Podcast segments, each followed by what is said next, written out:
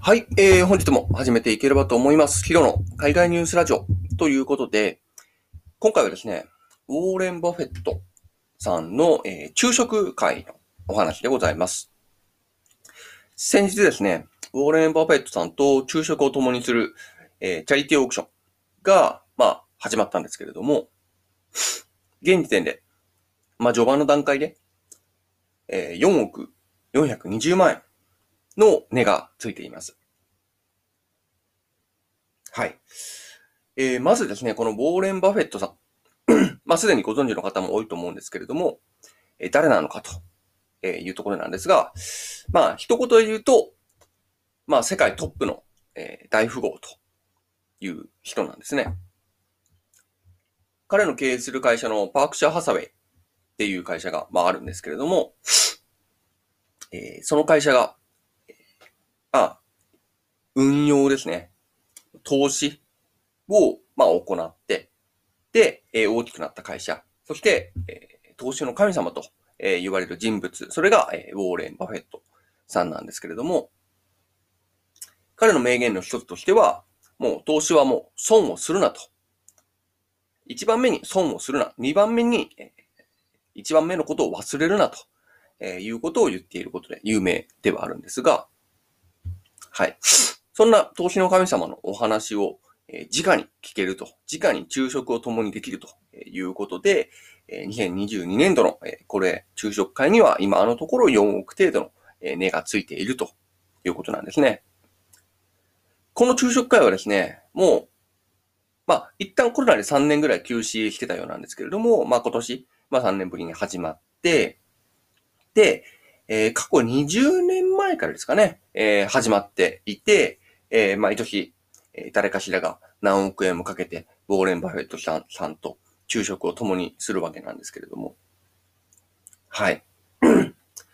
いやー、これがですね、すごいですよね。で、えっと、このにじゅうねんで、えー、まあ、このさんおくえん、よんおくえんの資金、この昼食会の集まったお金に関しては、まあ、貧困層とかホームレス支援などの、えー、団体にですね、寄付されるようなんですけれども、まあ今までにはもう約よんじゅうおくえんですかね、かなんかを集めているということなんですね。いや、すごいですよね。さすが、投資の神様、世界一の大富豪ですよね。まあにせんにじゅうにねんは今、えー、富豪ランキングよんいかな、えー、よんいかごいにつけているところではあるんですが、はい。まあ、それでもなおじゅうよんちょうえんという、えー、莫大な資産が、えー、試算されていまして、まあ、とても使い切れるものではないですよね。まあ、そういった、えー、ちょっとにわかに想像しがたい資産を持っているウォーレン・バフェット氏と話したい。まあ、話すためには少なくともよんおくえんがかかるっていうことなんですね。昼食を共にする。まあ、昼食なんでね、まあ長くても、うん、にじかん、うん、まあよんおくえん払ってるからさんじかん ?さん 時間話すためによんおくえん。はい。いちじかんいちおく以上の、えー、価値を見出す人が多くいるということなんですね。オークションですからね。自分で値段提示してるわけじゃないんでね。はい。で、この昼食によんおくも払える人が昼食を共にするので、その人でさえ、まあ一般庶民からするとかなりの成功者であると、えー、お金持ちであると言えるかなと思いますが、その昼食会によんおくえん払える人がさらに上を目指すためにお金を払って昼食を共にするということなんですね。いやもうそうですね、あのー、僕みたいな人からすると本当に神々の遊びというか、いやもうそういう風にしか見えないんですけれども、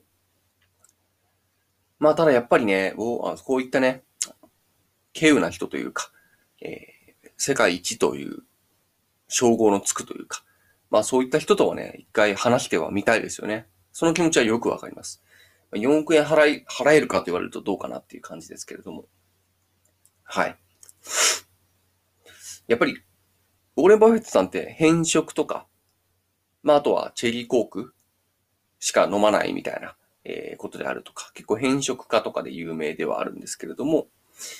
まあそういったことで、そういったことというか、なんていうかその自分の姿勢を曲げないこと、えー、まあ投資家であるにもかかわらず、投資するのは株ではなく会社であるとか、うん、あまり短期投資を進めず長期投資をまあ進めているであるとか、まあそういった名言なども数々の名言というか行動も、えー、見習っている人も多い